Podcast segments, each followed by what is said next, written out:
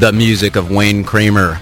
Welcome to another episode of Out the Rabbit Hole here on KUCI 88.9 FM in Irvine.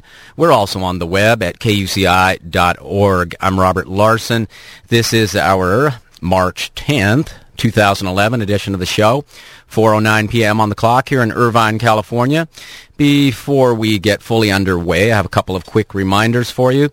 First of all, the opinions expressed on this program are not necessarily those of the KUCI staff or management or the UC Board of Regents. And if you want to give me some feedback on the show, I always appreciate that. You can email me at rglarson at kuci.org. You can also catch me on Facebook. That's facebook.com slash RG Larson. Back with us today to share more of his forensic journalism findings as applied to some of the big issues of the day is Russ Baker. Regular listeners to the show will remember his previous uh, appearances here to discuss his groundbreaking and shocking book, Family of Secrets, The Bush Dynasty, America's Invisible Government, and the Hidden History of the Last 50 Years. Russ is an award-winning investigative journalist who has written for The New Yorker, Vanity Fair, The New York Times, The Nation, The Los Angeles Times, The Washington Post, The Village Voice, and Esquire. He served as a contributing editor to the uh, Columbia Journalism Review and is the founder of WhoWhatWhy.com, a nonpartisan, nonprofit news website. Russ Baker, welcome back to the show. Thank you, Robert. Good to be here. Yeah, it's always good to have you. Always exciting. Always get great feedback on the uh, Russ Baker uh, editions of the show here. So, um, yeah, in your uh, recent uh, Who, What, Why article, Wisconsin, Meet the Military, you point out the absurdity of all the discussion of excessive government spending that fails even uh, to suggest the monstrous military budget. Could you mention some of these numbers that most media commentators and both political parties find so easy to ignore? Sure. In this article, which you can find on our website, www.whowhatwhy.com, um, uh, I uh, talk about an um, an essay by uh, someone who uh, works in that area of assessing uh, budgets and and and uh, including military budgets uh, are budget priorities. Uh, and he ta- tabulated things. Uh, you know, they, there are certain numbers bandied about for the uh, you see, the problem is what do you call it? The defense budget, the national security budget, the military budget. It's hard to know even what it is and what to call it and what that constitutes. But those numbers generally being around, oh, say, 700 billion. Uh, but then he adds all these other things up and comes up with closer to 1.2 trillion, uh, and then keeps going, pointing out that there are uh, military-related expenditures by State Department, uh, by, by other departments, and of course Department of Homeland Security. Uh, so it's an enormous amount of money, so big that I don't think any of us have any idea what that number actually means. Uh, but one of the things I was struck by, I decided to figure out, well, I wonder how much we spend on education. I went online and I w- could not find that number that easily. Uh, I'm surprised that there aren't more comparisons being done. Uh, I saw numbers for, let's say, uh, K through 12, but I thought, well, what do we, you know, or public schools, but I thought, well, what do we spend on education just altogether in this country? Uh, because that seems to be an interesting thing to measure a society's values by. And the number that I saw, uh, I have to go back and look again at the article, but I think it was again it was about 1.1 uh, trillion. So essentially, we're spending about one dollar uh, for every dollar we spend on education. We spend a dollar uh, for this so-called um, uh, defense, and of course, uh, it, it's not clear how a lot of that defends us. A lot of it goes to these militaries and, and, and countries that are now uh, where the governments are being overthrown.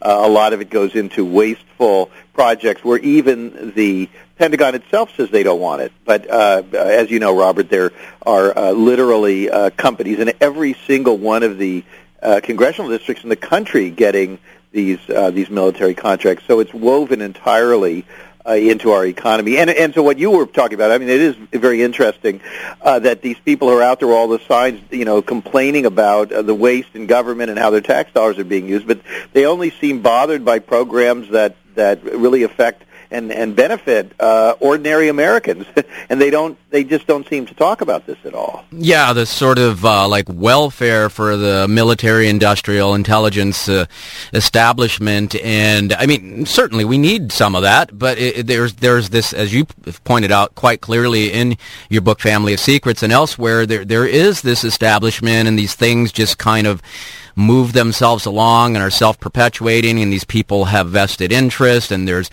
money and power and, and these things that are not necessarily in our best interest and often quite contrary to it. And but and all this discussion now, you you, I I never see anybody just say, well, what about uh, let's just cut twenty percent of our foreign military bases. Let's let's get rid of those. Or let's uh you, you know uh foreign aid. Let's maybe just cut that back uh 10 20%. And it, is this being discussed anywhere that you're seeing in mainstream media or the, halls of Congress? Uh, very little discussion of it. There's always a little bit uh, on the Hill, but the fact that the public just doesn't seem interested in this. I mean, I I'm not an expert in this area, but aren't there supposed to be something like a thousand bases around the world? And and depending on the numbers you see, there are American bases in somewhere between say 60 and 100 in some countries. Uh, and you have to ask, I mean, really, what does that mean? I mean, are we the policemen of the world, and, and what does that mean? I mean, given that that that we, you know, we're we're we're protecting people like the Saudi regime and uh, Mubarak's regime up until now. Uh, what you know, what does that mean? What does that commitment mean? Uh, and is that all benefiting us? Is that benefiting the values that we say we espouse? And of course, just from a purely financial standpoint, as you as you mentioned. Uh, uh, you know, anybody who's seriously concerned about deficits has got to look at all items. And I know personally, if I'm trying to cut my costs, the first thing I do is I look and I say, what are the biggest expense categories? I don't go looking at what are the smallest ones are saying like, hey, you know what, I think I'll cut out uh, groceries. You know, that, that sounds like a good thing. You know, the first thing I would do is I'd say, are there big expenses that I'm not sure I necessarily need, even though I'm being told uh, that I need them? And so that kind of fair-minded assessment seems almost completely lacking. And, and I'm just struck by the fact that these uh, these elected officials who who champion uh, budget cutting just don't talk about it at all. And these these movements like the Tea Party just completely uninterested in this. And I, I don't know how you can be so selective about it. I, I just don't understand that. It, well, and I think you, you make mention in your your article, or you alluded to it here just a few minutes ago about that. Uh, it's sort of broken down as far as this military spending goes that there are beneficiaries, bits and pieces of it in each congressional district. And uh, is that how this is done? And, and, and, so that everybody is getting a little piece of it so that they don't want to speak out against it? How does this work that this is just yeah. so completely taken off the table? Well, that's exactly how it works. You see, because the thing is, it's basically a kind of a blackmail that is held over every member of Congress because uh, you see if if you've got uh, something in your district, uh, how can you possibly advocate getting rid of that and losing those jobs? And so if you do, an opponent an opponent is just going to appear, even if you've got a safe seat. I mean, suddenly somebody's going to appear and they say, our congressman wants to cut jobs in our district, and that it would be true uh, if the person opposed it. But if they didn't, uh, if they, you know, uh, I mean, John Boehner, for example, uh, I understand uh, uh, is talking about the need to cut all these things, but doesn't want to cut things in his own district, uh, you know, and he's the he's the Republican leader. So I mean, this is a, just a problem. It's a it's a political problem, and it puts them in a kind of a catch twenty two. And I, I do think that's deliberate. Um, in in Family of Secrets, you know, I go all the way back through the Bush family and their uh, friends, and you see them uh, involved in, for example, this company Remington Arms, where uh, before the U.S. gets into World War One, they're selling rifles to both sides. Uh, so you know they're making money that way, and then uh, they begin pushing for the U.S. to get involved. Where again, there's tremendous uh, additional contracts for this stuff. So I mean, this is a, a very very profitable business for them. Uh, a lot of it is is e- either no bid or close to that. There really isn't a, uh, uh, uh, there isn't accountability on almost any level, and so I, I do think it's fair. And I think you know I've talked to plenty of people who who are in the military uh, or involved with making decisions on these, these things, and they a lot of them too also think that this is welfare for the rich. That that this whole game because it's also complicated, and and who feels qualified to judge whether a particular uh, uh, missile system works well, or if something is needed, or how many planes are needed. Of course, none of us would would dare do that. And of course, what you know, what really qualifications do we have to say uh, what's needed in the educational system, or what is the correct amount uh, uh, uh, of compensation that somebody ought to receive? Uh, even to be able to to stay above the poverty line. I mean, all of those things are actually very complicated calculations. Now, of course, most of us will say, well, I spend, you know, X amount per day uh, for lunch and for this and for that, and so I think these people ought to be able to live on less. We, we can't do that with this military thing, and so this is the problem. How do you begin discussing this in an intelligent way and where do you turn and and I think the media does a terrible job and it's just terrible because uh, it just you know, they they start saying, "Oh my gosh, this is too complicated. You know, it's too technical. People are going to get bored. They're not going to pay attention," and they just drop it. And and and you know, one of the reasons, uh, Robert, that I started Who What Why dot com, our our new you know investigative news site, is because we want to try uh, with with with the funding from public supporters to go after these more complicated questions, try to understand them, and then find a way to tell those stories in a compelling and dare I say actually even somewhat entertaining fashion. I think there's a way to do that. I mean, it's like it's like the difference between bad teachers, good teachers, uh, bad college professors, and good ones. Uh, the bad ones just you know drone on and on and kind of a monotone and the interesting ones always they they they always have something kind of frisky up their sleeve you know they always have something fun and unpredictable to say and to do and to get us involved. And I think you could probably do the same uh, with military budgets. You could have, you know, military budget, I don't know, coloring books. You could have contests. You could have, uh, you could give people real life choices and, you know, give them the, the track records of particular things and show them what, what they actually do and what they achieve and let people decide if they think things, these things are good or not. Well, you, you make a point that most of us are not experts on these things like military spending and, and, but it seems that, that the problem problem often is is that when the discussion is taking place in the media or in the halls of Congress, you have maybe just a very small group of experts, often with a vested interest or, or a certain way of thinking. And I, I think it just we need to expand that group of experts, uh, uh, not just this sort of clique who often has much to gain by telling us a, a uh, just a certain angle of, of the truth. Is is that not correct? Well, that's that's well put, and uh, we we need in, in, in we in the media need to uh, need to vet the experts better. You know, when when when uh, when these television networks put these uh, uh, consultants, these former generals on. I mean, what they don't say is oh, most military people they they retire at an age far younger than the rest of us do. Uh, they're right in the prime of their lives and what do they do? I mean what what kind of job do you get when you were in the military? Well if you were well connected or at a relatively high position you get offered jobs in the military industrial complex with these very companies. And so when you're in there, you understand that it is in your interest to make friends in these companies uh, and when you leave, you know that's what you're doing. And so, uh, you know, are these the best people? You know, I, I, I mean, I don't think there's anything wrong with asking people who have to make strategic and t- tactical decisions uh, uh, their thinking, but I think that we have to be more careful in who we ask, and we have to try to figure out are they do they, yeah, do they have an agenda?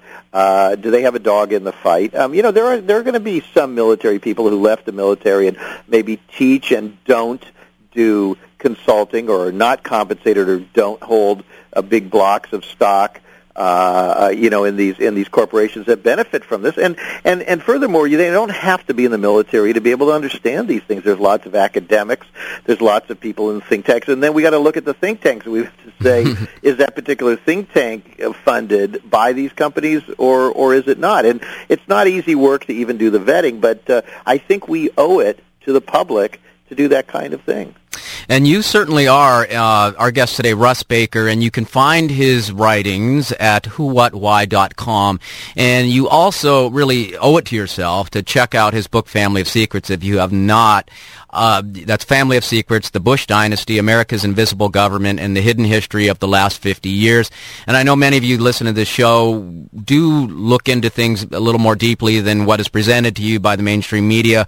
But in Family Secrets, you're family of secrets, you're really going to find some things that are are hard to find elsewhere, but they are well documented. And uh, Russ has it's it's about 500 pages, about 50 pages of footnotes, and so uh, you know, Russ, everybody I've uh, turned this on to this book has been uh, quite uh, grateful, uh, a little bit disturbed at times, but but wow, just just for the information that is so hard to find elsewhere, and so you know, really appreciate the work that you're doing and continuing to do at Who What Why, and um, we. Um, I wanted to talk a little bit more today about uh, what's going on in the uh, Arab world at large, and we have uh, these uprisings going on that we alluded to uh, a little bit earlier here in the show, and uh, the. Uh, there's something you had an article that was uh, really about this character um, what was his name al-Libi and this t- ties into what's going on in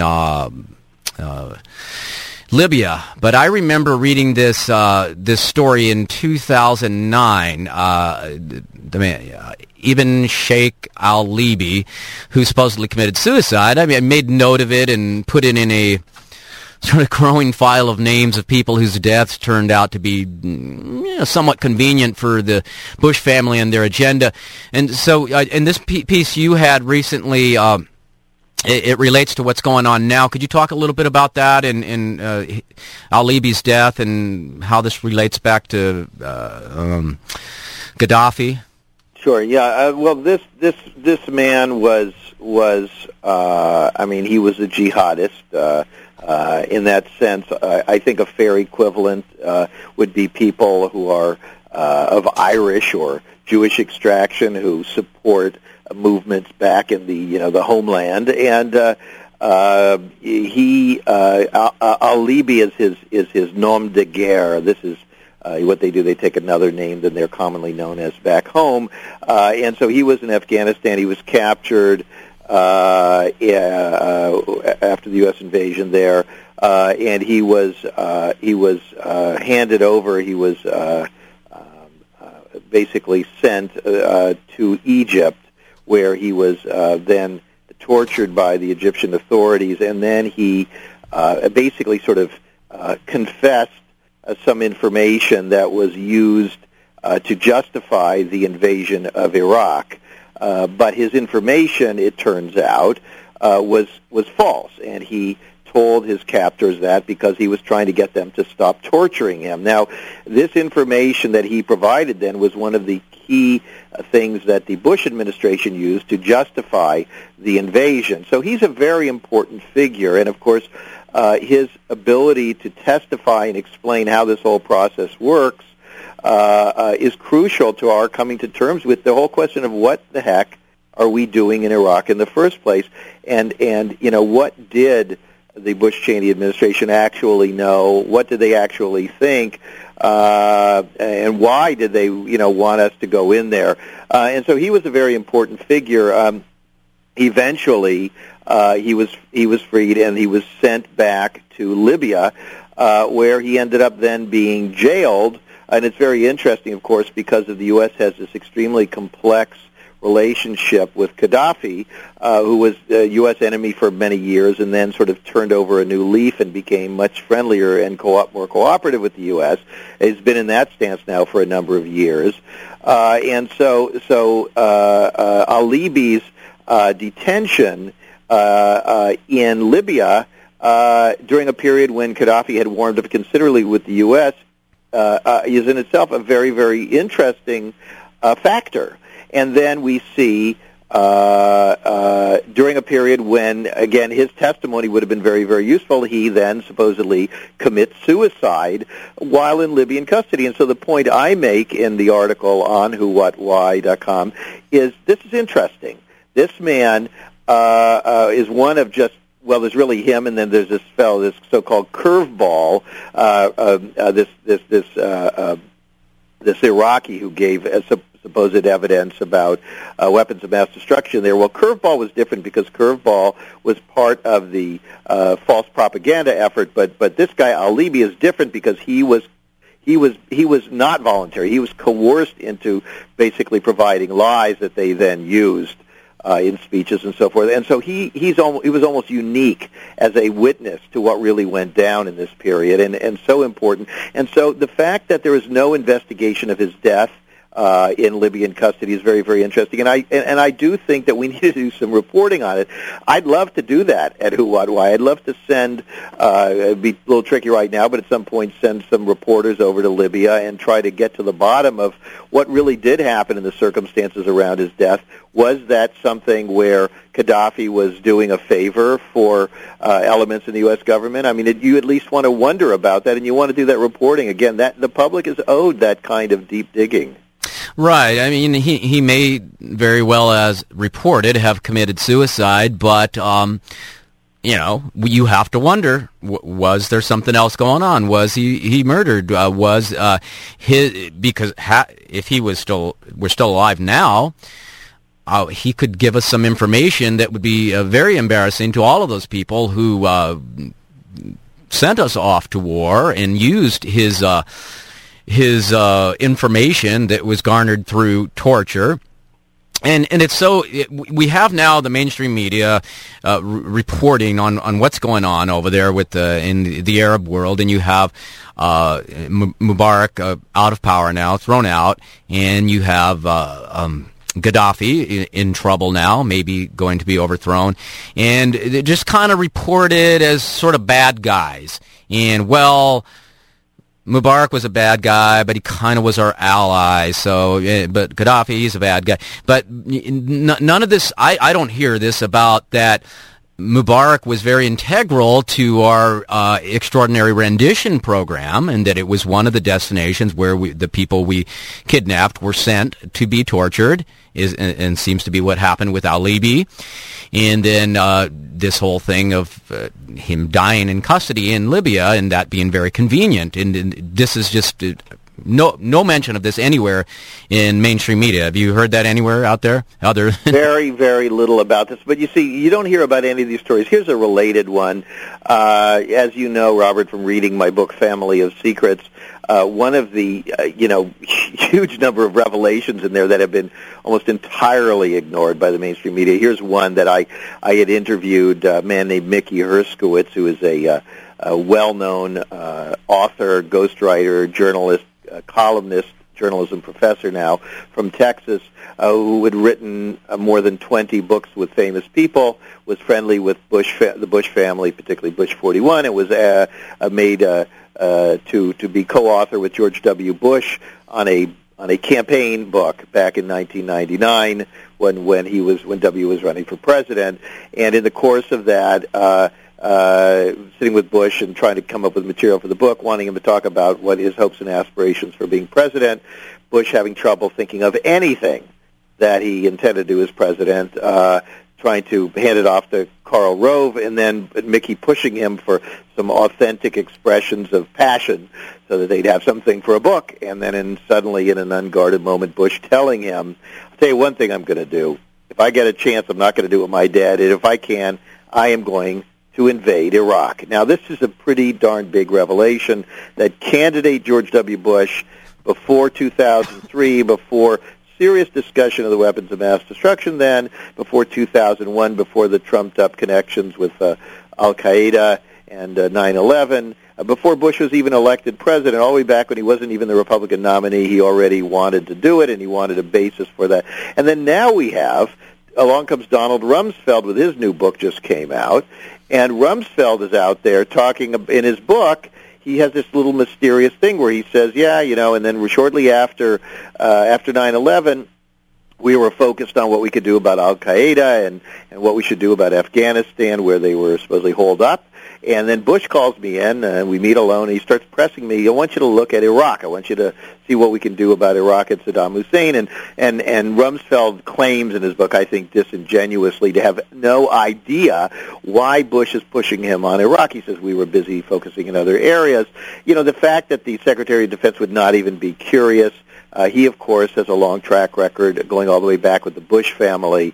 You read about that in Family of Secrets all the way back to 1975 when Rumsfeld was working for Ger- President Gerald Ford, and was, he and, and and and a young Dick Cheney were part of this sort of internal coup where they basically forced Ford to bring in uh, Bush 41, George H.W. Bush, and make him the CIA director. So, so Rumsfeld is hardly a naif. You know, he he does know what's going on with this stuff. But he's anyway in his book he claims to be surprised uh, by Bush saying, "Let's look at Iraq." But that is interesting because at least there's a let's say a kernel of truth, even if he's being disingenuous. He's saying even he found it obvious that Bush was pushing early on to go into Iraq. Now, now that story has almost been skipped. Uh, I noticed that uh, uh, at least the New York Times briefly focused on it. They, it wasn't the headline, but they did focus on it. And and the Washington Post didn't even mention it at all in their in their review of that book. I thought that was extraordinary. Yeah. Anything else in, in Rumsfeld's book that uh, really struck you? I don't know if you've read it or just read you know, excerpts I, I from have not read it. I mean, my problem is that I, I work such long hours, and I've got to be writing pieces for who, what, why. Uh, and I'm still out there being interviewed about Family of Secrets, and I've got to be growing our our, our nonprofit and all of that. And, and I read a tremendous amount. But I, I try to read, you know, history and and and deep you know forensic and technical materials. And so if i were if i were to read in full uh, you know i tried to read karl rove's book. I read most of bush's book. I mean it was you know george w. Bush's uh, what they call decision points uh, i Yeah. called it uh, you know the, the deception points. But whatever it was it was painful to get through. And then all those phony reviews i mean for fun go on amazon and read those those reader reviews where the, most of them are very very short and people just say things like it got me all choked up what a, with the best book i ever read. You know you think who are these people? There's another good story. Somebody should go out there and figure out who those people are because i mean at least with family of secrets i mean they seem to be real people and they all say different things and they like it or they don't like it but they they, they actually seem to have read it. I mean it's that's very interesting to me. But no, I don't. I don't have time to read all of these things. I I would like to read Rumsfeld's book, and when I'm in a particularly uh, strong stomached mood, I think I'll attempt it. All right, yeah, this is Out the Rabbit Hole, KUCI in Irvine. Robert Larson here speaking with Russ Baker. And Russ is uh, the author of Family of Secrets, The Bush Dynasty, America's Invisible Government and Hidden History of the Last 50 Years. He is also the founder of the um, investigative journalism website, whowhatwhy.com, where you can find some just really uh, fascinating articles that are going to cover some things that you're not going to find uh, covered too many other places, if anywhere. Uh, there was a piece you had in there recently, uh, Russ, about the uh, American University of Iraq. Could you tell us a little about that? Yeah, this is an extraordinary thing, which again, uh, sorry, folks, to sound like a broken record, but which you won't read about in the in the corporate funded media. Uh, the, there's a there's something called the American University of Iraq, and the people working there are Americans. I mean, you know, I didn't know anything about that until I heard something about it by chance, and uh, somebody told me about it uh, who had been there, and I just said, well, that's interesting. What is that? You know, why is there an American university in Iraq, and what does it do, and is it useful, and you know, who funds it, and all that kind of stuff. And so we started digging into it. Um, you can read the article on the uh, in the right hand column of the site. Uh, it really was pretty astonishing because uh, it basically um, uh, a group of people, neoconservatives, tied in with uh, Rumsfeld and Cheney and uh, uh, Paul Bremer, the uh, fellow who ran the occupation initially. Uh, they they brought these people in, and I, basically we tell the story of the creation of this university uh, and the the the men who ran it, who themselves are extraordinary individuals. One of whom, when he when he first was uh, asked to come to Iraq to advise on education prior to the creation of this university, he he bragged about uh, the fact that he didn't know anything about Iraq uh, or about education in Iraq, and deliberately did not read up and he thought this was great that he wanted to see for himself. But I thought it was interesting because he'd been a, the president of a university in the United States, and of course, uh, uh, if you're a president of a university, you're always stressing the importance of uh, scholarship. and that uh, whatever it's of course we need to do get our own anecdotal evidence, but we also need to benefit from the uh, research of others. And so the fact that he didn't want to do any of that, and so he, of course he came in and was totally uh, blindsided. He, he you know took that Rumsfeld thing about everybody tossing flowers uh, at the at the uh, invading troops, and so then he was in for a rude shock, which he himself admits. But anyway, then some years later, uh, he, he uh, applies to be the head of this new university they create, and so we tell the story about the creation of this university in a place called Sulaymaniyah, uh, up in uh, the Kurdish area uh, of Iraq, which is a, a, a partially separate uh, entity. Uh, so it's semi-independent. Very, in- very interesting for a number of reasons, including the fact that it's got a, just a huge amount of oil. Uh, and the, as far as I understand, the biggest uh, oil contract there went to Ray Hunt, uh, a close friend and major financial backer of George W. Bush. Uh, and then you see that the university gets all this money from these uh, extremely wealthy Kurds, and you know they're very poor up there, the Kurds, and so you're these guys who have so much money that they can put fifty or sixty million dollars into this university, and you wonder where they get that money. Uh, and you know a lot of it seems to have to do with oil. I don't know that there's any other major source there. Uh, and so we write about that, and we write about the scholarship, uh, uh, how they how they interact with the students, what the quality of the education is, the way that this university, which, which, which seems to have a tremendous number of problems, was fast-tracked for uh, accreditation by a uh, little-known accrediting agency that was set up uh, uh, by one Lynn Cheney, Mm. Uh, and so anyway, I don't want to give away the whole thing. It's a long and I think somewhat interesting read. Uh, I hope folks will go to our website, whowhatwhy.com, and take a look at that. Yeah, and it, it involves a sex scandal as well. So if that'll make you more interested in, uh, but yeah, and, and a lot of this whole thing of this uh, this cronyism, which seemed to, to in, be such you know part and parcel to the whole Iraq uh, debacle, and it's over and over again. These people who, and you mentioned a couple of them there that are just uh, connected to uh, the Bush family or, or other powerful U.S. interests, and they get these sweetheart deals. They get situations where they're not really vetted, and uh, yeah, it just reminds me of some of the stuff with. Um, uh, Jer- Jeremy Scahill was on the show talk about uh, Blackwater and, and, you know just all the characters involved there and how it just uh, it just it's if you know if, and you go through this quite well in, in Family of Secrets. People, I mean, you talk about uh, Brownie and how he just uh, you know was connected, and all the other people that knew the Bush family and got these positions shouldn't have been in these positions, and it was it's almost like okay, it's bad enough that they're incompetent, but because they're incompetent, it seems to allow uh, uh, them to be uh, um, conduits for corruption as well. Is that not true? Well, absolutely. In fact, somebody I was at an event the other day, and somebody put this very nicely. Said uh, uh, that war uh, and policy are often just an excuse to do business and I, you know, it's it sounds it's sort of deceptively simple, but it's really very profound when you think about it. That, that that's really what you're talking about, and so and so the Iraqis can see this, and the the people up in uh, in the Kurdish area in Kurdistan can see that, and they're fuming. And so, um, by the way, there have been demonstrations in not only throughout Iraq recently, uh, and and particularly in in Kurdistan, in Sulaymaniyah, where this university is students uh, uh, in that town are demonstrating against the authorities, against the Americans, and against what they see as rampant corruption uh, and cynicism that is is leaving them uh, by the wayside and is is corrupting and destroying their countries, their culture, their infrastructure. And so we ourselves and people representing us are going in there under the rubric of you know sort of doing uh, uh, good deeds and helping and fostering democracy, and it's entirely cynical uh, because these are the same people who never cared about democracy in Saudi Arabia or the Philippines or anywhere else. They, you you can't care about democracy in one place and not and then not in another. It doesn't make any sense.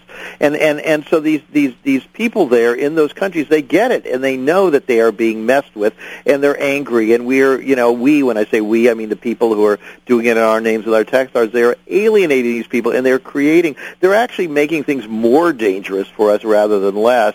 Uh, uh, and, and creating problems all over the world. And so, and that's our that's our defense budget. That's supposedly defending us by making people hate us. Yeah, I know, and, and it so it of course yeah brings up this absurd question, that this post 9/11 question: Why do they hate us?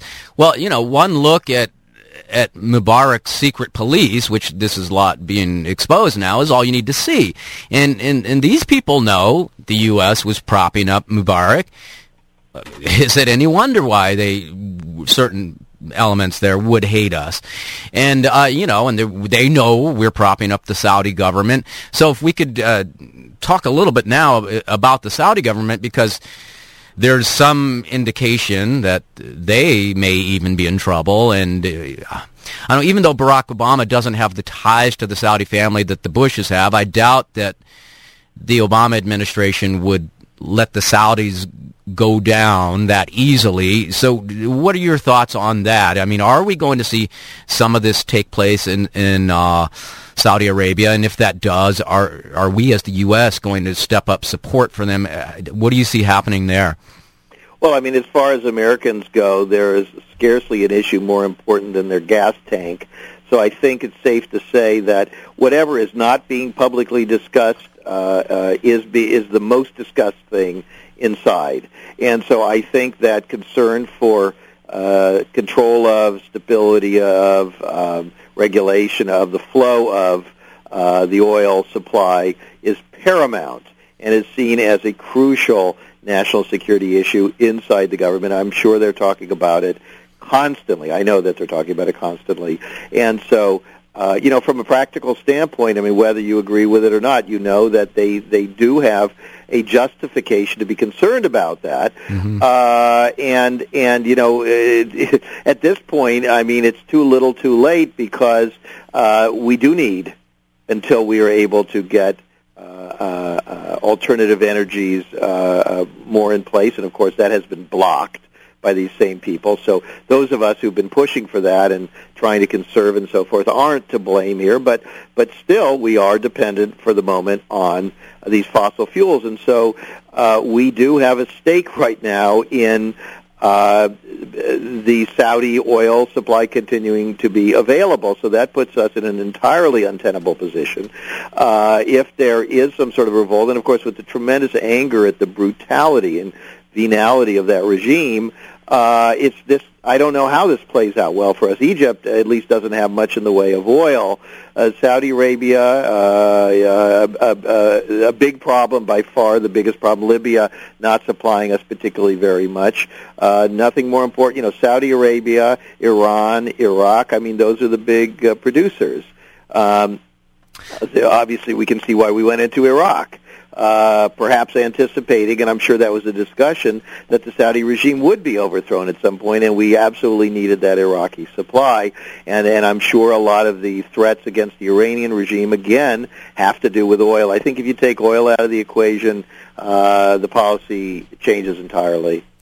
Yeah, your point is well taken. I mean, if the, the situation is, as, much as we can say the Saudi regime is horrible, if they are completely disrupted, uh, it would just cause chaos throughout the world because of the oil supply being dis, uh, disrupted for even a short period of time because they are the the biggest producer, right?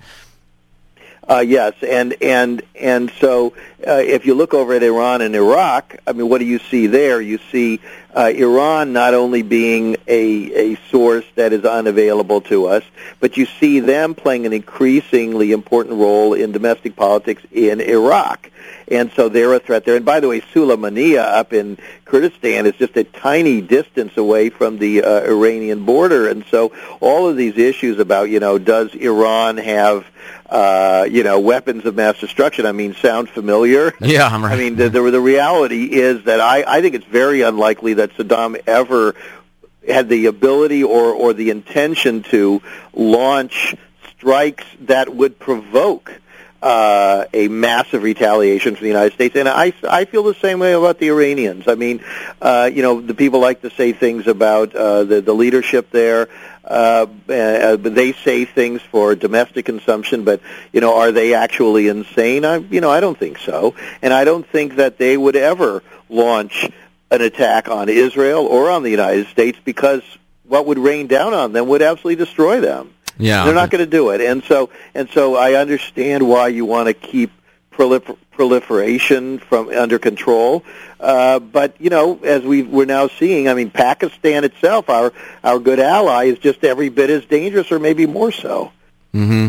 So, do you think the uh, the Saudi regime is uh, is reformable. I mean, it seemed like that would be the best case scenario that uh, they would sort of change their ways and realize that uh, they they can't keep the people in, in, that situation forever, and to allow them more. Uh, rights and more uh, freedoms and a little bit more uh, democracy, what have you, and uh, allow the stability and the oil to flow. I mean, does that seem like that's even possible? Well, first of all, I mean, Saudi Arabia has plenty of capable people who could uh, uh, uh, come in and provide leadership. Uh, unlike, let's say, I mean, Libya does too, actually, but Libya has no, it doesn't have infrastructure, it doesn't have institutions. So it's really you're looking at a vacuum. Saudi Arabia has a lot of extremely well-educated people who uh, are either exile in exile or they're in the country scared stiff and playing ball as as you have to in any authoritarian totalitarian society. So I mean, certainly the U.S. could be uh, uh, exerting pressure for them to start moving in that direction. I think the problem is that the the, the Saudi royal family itself is so staggeringly corrupt that, and they've they've been so brutal, and they've done such unspeakable things to their people that they know that you know you're talking about a lynch mob, basically. Uh, and and by the way, again, uh, uh, one of the things about uh, my research for Family of Secrets, my book, is we've got a few chapters in there you may want to read up on the background to the U.S. relationship with Saudi Arabia and the role particularly of the Bush family and their circle in creating this uh, sort of I, I call it a shotgun marriage. I don't know if that's the right term, but this special relationship between the United States and the Saudis. I mean, where does that even come from, and why does that exist? Uh, to the extent that it does, they really made sure uh, back in the early 70s when folks of a certain age may remember those those gas lines and what a huge political hot potato that was. And a decision was made. We just we can't have this anymore. We can't have these these people can't have us over a barrel. And emissaries were sent over, and they basically were told in certain terms, you're not going to do this anymore.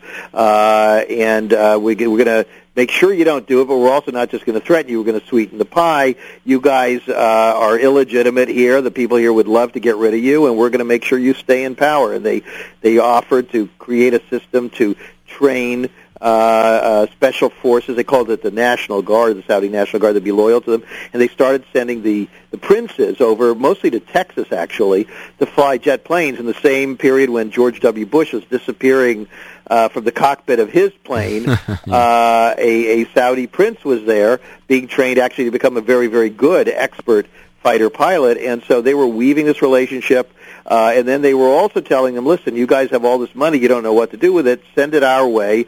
Uh, we'll run it through our friends' banks and companies, and you'll make profits, and we'll make profits, and we'll all be happy.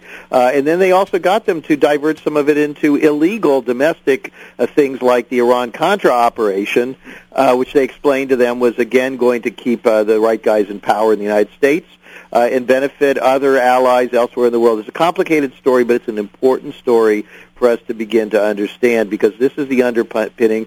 This is why people in this country have to keep the Saudis in power and why they have to hide the true backstory to this relationship. All of it well documented in Family of Secrets, The Bush Dynasty, America's Invisible Government, and the Hidden History of the Last 50 Years. Russ Baker, our guest today, his book, uh, yeah, it's all documented in there. And uh, you just kind of can't help but wonder if a different deal had been made back then. If it, uh, you know, what we might not be in a better place if it had been something more on the up and up, and maybe more of, or if at some point, even before that, a deal would have been made with a more moderate. Uh, regime if we might be in a much better situation now but that's that's what where we're at. Very complicated historically because then you go further back and you you look at at at the actual creation of most of these kingdoms i mean was by the US and Britain. You know there was western powers taking people who were very you know backward uh, you know, tribal leaders and, and, and making them the favored person to, to basically create these modern nation states. So it, it, it is a mess that goes quite a ways back. Uh, there's a, an interesting story where uh, FDR uh, toward uh, the end of World War II met on a on a ship with uh, the Saudi king, and they basically discussed the importance of oil to the United States. Uh, you know, both to the war effort and to the uh, to the post-war um, uh, reindustrialization of America. So, I mean, they were already stuck back then. I mean, there are antecedents to all of these things. Yeah, it's it's complicated and needs to be looked at, and it's uh, it's great that uh, you and uh, other people at Who What Why are um, taking the time to to look at some of the things that uh, some of the uh, historians even are are not uh, doing uh, justice to. And let's uh, we're just about out of time here, so I'll have to ask you this again, as I have probably the last couple times you've been on the show. Uh, you know, you've mentioned more than a couple times that we should. Uh, not count uh, Jeb Bush out as a successor in the Bush dynasty, and so we have this election, a presidential election coming up next year. Are you seeing any indication that Jeb is going to jump into that race? Yeah, I mean, you know, I, I've been saying this for a while, and some people poo-poo it, but since I think I was on last time, um, you've had this article in um, um, what is it, Buckley, William F. Buckley's magazine, and they they um, uh, their online thing. They they they had an article about Jeb Bush, and and then somebody else wrote an article about that article saying, well, and you know, Jeb says that uh, you know he'll consider 2016, but really he ought to consider 2012. And I mean, I, I think that's a real trial balloon, and I think that was probably uh, not entirely the initiative of the people at the magazine, uh, but uh, an effort to um, uh, you know, coordinated with, uh, you know, uh, with with Bush, Jeb Bush's people to make him say like, "Oh, gee, well, thanks, but uh, uh, you know, play, the play the bashful bride." Uh, I think that if Obama is in trouble, I think it's entirely possible that we could see, uh, amazingly, and it is amazing if you think about it, uh, an Obama uh, Bush uh, contest. And certainly, if not in 2012, 2016, we could be seeing uh, Jeb Bush uh, running against, um, uh, well, I, I guess on either ticket, whoever wins in 2012. But I mean, uh, you could see Jeb Bush, for example, up against um, the very, very ambitious Andrew Cuomo here in New York, who just called me today with a robo call, uh, kind of strange when you're not even uh, running for office at the time, uh, asking people to get behind him on some of the things he's doing and, you know, basically budget cutting. Uh, but I see that again as uh, him preparing also for a presidential race. So you're yeah your same uh, stance and don't count uh, the Bushes out, don't count Jeb Bush out, and uh, that uh, you know I, I think we see a little bit already of the cleaning up of of the Bush brand. You know, it's been a little tarnished because of W, but uh, little things you'll see about oh this is this is the other Bush, and uh, the you know, and I think we'll if he's going to run, uh, we'll see more of that kind of thing being in the, in the coming months. And uh, but uh, I think your point is, is well taken, and don't don't count them out. Uh, we're we're pretty much out of time here. Anything else you want to leave us with, Russ Baker? No, but I mean, I would just um, remind of the adage that past is prologue and uh, I remember when I when I when Family of Secrets first came out and people said, "Who cares about the Bushes? They're gone." And I said, "Not so fast, my friend. Uh, uh, don't write off anything because these things are cyclical, and the forces behind that family, and not not just the family themselves, the forces behind them. They're here today. They're very much in play. They're right there, in in some cases, right in the Obama administration. They're playing both sides of the thing, uh, and uh, the show ain't over yet.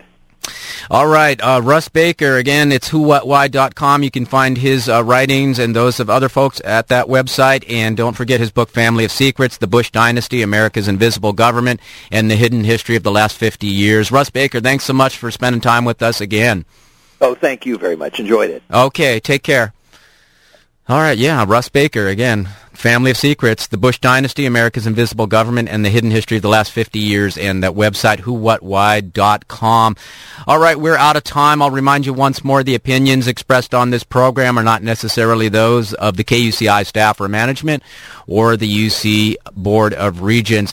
And you can email me if you want at rglarson at kuci.org. This is Robert Larson closing out today's edition of Out the Rabbit Hole. You're listening to KUCI 88.9 FM in Irvine. Also on the web at kuci.org. Uh, stay tuned. We've got um, Counterspin and Planetary Radio coming right up, and I'll, I'll leave you with some music here from Johnny Hickman.